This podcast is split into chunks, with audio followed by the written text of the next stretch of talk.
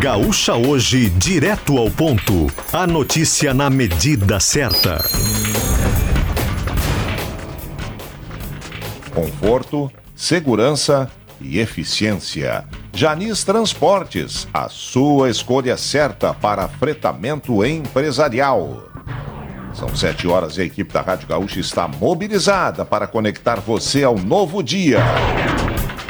Duas pessoas são presas após assaltos a motoristas de aplicativos e troca de tiros com a brigada. Gustavo Gossen. O caso aconteceu na madrugada após assaltos em sequência motoristas por aplicativos aqui da capital. Os crimes ocorreram momentos antes. O primeiro caso foi registrado na Avenida Sertório, no bairro São Sebastião. De, de acordo com a brigada militar, os indivíduos roubaram um mob branco de um motorista que estava parado em um semáforo e fugiram com o veículo pela zona norte. Logo depois, abordaram uma motorista por aplicativo, em um mob também, porém de cor vermelha, na Avenida Pernambuco. Ela e a passageira foram retiradas à força do veículo. Os criminosos fugiram em alta velocidade pela região da Ponte do Guaíba e chegaram a trocar tiros com a polícia. A perseguição terminou na Ilha do Pavão, quando os homens foram rendidos e acabaram presos. Com eles foram encontrados uma arma e pertences das vítimas.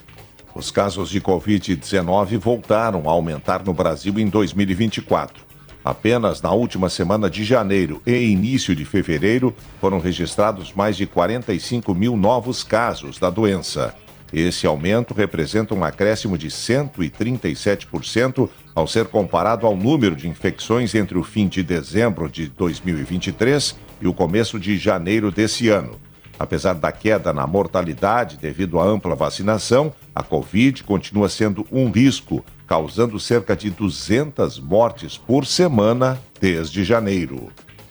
Justiça nega recursos e mantém condenação e pena impostas ao médico Leandro Boldrini no caso da morte do filho ah, Bernardo. Giovana Dúrios tem a informação. O Tribunal de Justiça do Rio Grande do Sul anunciou que manteve a validade do júri que condenou o médico Leandro Boldrini a 31 anos e 8 meses de prisão pela morte do filho, o menino Bernardo Boldrini. A decisão é da terceira Câmara Criminal do Tribunal de Justiça do Estado, que negou os recursos do Ministério Público para aumentar a pena e da defesa que buscava a anulação do julgamento. Ele está em regime semiaberto no Presídio Regional de Santa Maria. A defesa alegava a ocorrência de nulidades no julgamento. O primeiro júri do médico, ocorrido em 2019, foi anulado no final de 2020 2021, porque a Justiça considerou que houve quebra da igualdade de tratamento entre as partes durante o interrogatório do réu. Em 2023, ele foi condenado novamente. A defesa afirmou que vai recorrer em tribunais superiores. Idoso britânico de 89 anos morre de overdose de vitamina D após tomar dose máxima do suplemento durante nove meses.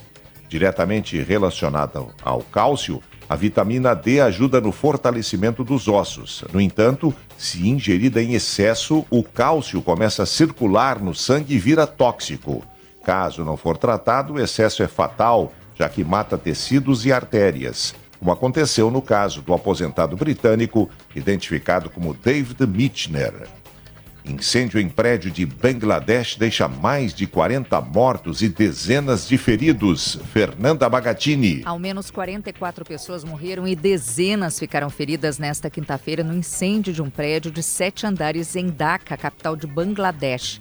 O ministro da Saúde, Samantha Sen, informou, após visitar um hospital, que 43 pessoas morreram no incêndio e que pelo menos 40 feridos estavam sendo atendidos. Mas a polícia divulgou que outra pessoa faleceu no centro médico, o que aumenta o balanço para 44 mortos. O governo determinou uma investigação da ocorrência. Incêndios em prédios residenciais ou fábricas são frequentes em Bangladesh devido à falta de rigor sobre as normas de segurança. Em julho de 2021, ao menos 52 pessoas morreram quando uma fábrica de alimentos pegou fogo. Em fevereiro de 2019, 70 pessoas morreram no incêndio de apartamentos. Filme sobre a vida de Bob Marley é interrompido em cinema de Pernambuco após público fumar maconha durante a sessão. A polícia militar foi chamada pela administração do shopping de Jaboatão dos Guararapes, local do cinema. Vários jovens acabaram detidos. Espectadores reclamam que a polícia agiu com violência. A produção Bob Marley One Love conta a história do músico jamaicano e aparece como o segundo filme de maior bilheteria no Brasil nesse ano. Supremo Tribunal Federal julga hoje se Estado deve indenizar vítimas de balas perdidas. Paulo Rocha. O Supremo Tribunal Federal retomou hoje já o julgamento do recurso que discute se o poder público deve pagar indenização pela morte de vítimas de balas perdidas durante operações policiais, mesmo quando não for possível verificar a origem do tiro. O caso começou a ser julgado em outubro de 2023, mas houve um pedido de vista. Ele deve agora terminar no dia 8 de março. A decisão da Corte terá a chamada repercussão geral, ou seja, ela será aplicada em processos semelhantes em todas as instâncias da Justiça. O relator, ministro Edson Fachin, já votou para considerar que os governos devem fazer a reparação. Ele foi acompanhado da agora aposentada ministra Rosa Weber. O caso que serve de base para a discussão foi a morte de um homem de 34 anos em 2015, no Rio de Janeiro. Ele foi atingido por um disparo de arma de fogo no complexo da Maré durante uma operação do Exército. O tempo é mais uma vez nublado, né? no amanhecer aqui na região metropolitana, nublado e bem abafado. 23 graus e a temperatura. Cleocon traz a previsão para as próximas horas. Pois é, Macedo, e mesmo com essa camada fina de nuvens, a temperatura fica entre 31 e 32 graus agora à tarde na capital. No interior do estado não é muito diferente, a gente tem aí essa mistura de sol e nuvens espalhadas aí pelo interior.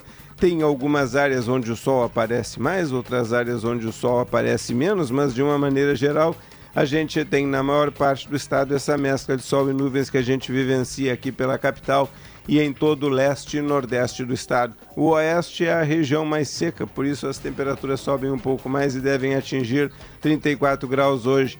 Olha, alguma garoa, mas não passa disso. E assim mesmo são garoas isoladas. Olha, garoa já é uma chuva muito fraca. Se tu botar isolado, então e a gente tem essa situação hoje. Amanhã o tempo deve ficar sem chuva, deve diminuir essa camada de nuvens e a temperatura sobe mais no sábado.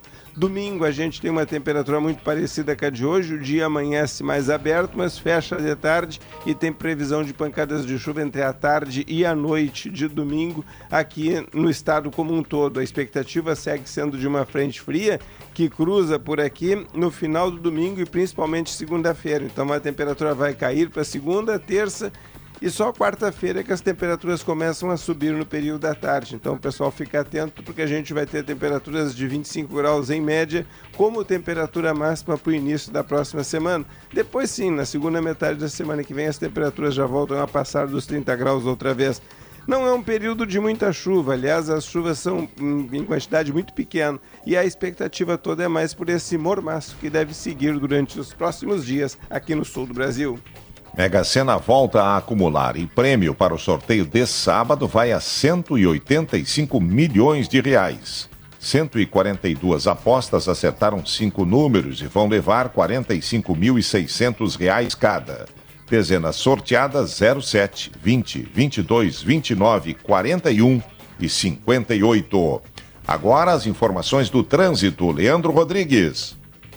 Ah, e a Protásio, a Protásio Alves está ruim para o motorista agora em direção ao centro. Tem um ônibus que estragou da linha T4 em frente ao Sesc. É bem ali na subida mesmo, depois de passar a entrada para Antônio de Carvalho e seguir adiante, e ali é um trecho que é mais estreito. Pois é, e aí está fazendo, acentuando uma retenção que está pegando o motorista que está saindo do Manuel Elias para ir em direção ao centro pela Protásio Alves. Está ruim por ali, então, em função desse veículo estragado, a gente está se aproximando desse ponto. A gente saiu de um outro local que está bem trancado. É a chegada de Viamão em Porto Alegre pela Bento Gonçalves, bem com a João de Oliveira Remião, teve mais cedo um acidente, leve, é verdade, Teve movimentação de SAMU, mas agora não tem mais nada por ali. É o movimento do horário mesmo que apertou. E já começa a ter uma redução de velocidade na 448, cruzando a 386 em direção a Porto Alegre. É o trecho onde tem obra rolando por ali. Acostamento está liberado, já começa a ter um efeito para o motorista.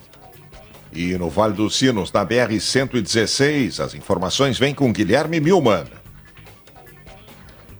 muito complicado, Macedo, nos dois sentidos, já na altura de São Leopoldo. Na verdade, para quem está indo em direção à capital, a tranqueira começa ainda em Novo Hamburgo, bem no limite entre os dois municípios, mas uma tranqueira que é, não, não costuma começar antes da Charlau, que é o que está acontecendo hoje.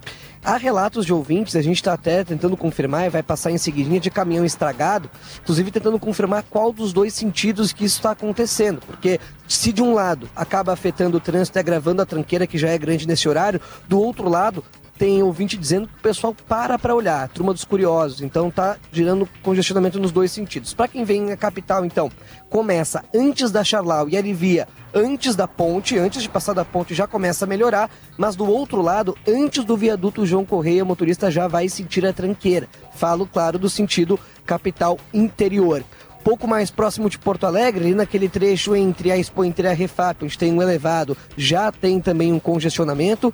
E Canoas, agora próximo ali é, do centro, o motorista já vai sentir também um movimento mais intenso. Em alguns momentos vai precisar reduzir a velocidade em razão do fluxo do horário. 7 horas 11 minutos, a temperatura em Porto Alegre na marca dos 23 graus. Conforto, segurança e eficiência. Janis Transportes, a sua escolha certa para fretamento empresarial. E no futebol, a primeira fase do gauchão está terminando, hein, Marcos Bertoncello? Há um detalhe curioso, Macedo, que os mesmos quatro times que estão brigando pela última vaga no G8 são os mesmos quatro times que estão brigando contra a última vaga na zona de rebaixamento. São Luís, Novo Hamburgo, Ipiranga e Avenida. Vantagem para o São Luís, que no momento é o oitavo colocado, Desvantagem para o Avenida, que no momento está no Z2. Os seis jogos da última rodada da fase classificatória do Gauchão ocorrem neste sábado, às quatro e meia da tarde. O Grêmio na Arena recebe o Guarani de Bagé.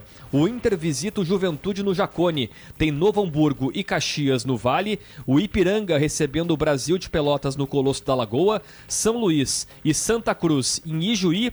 Avenida contra o São José no estádio dos Eucaliptos. Também conheceremos os confrontos das quartas de final.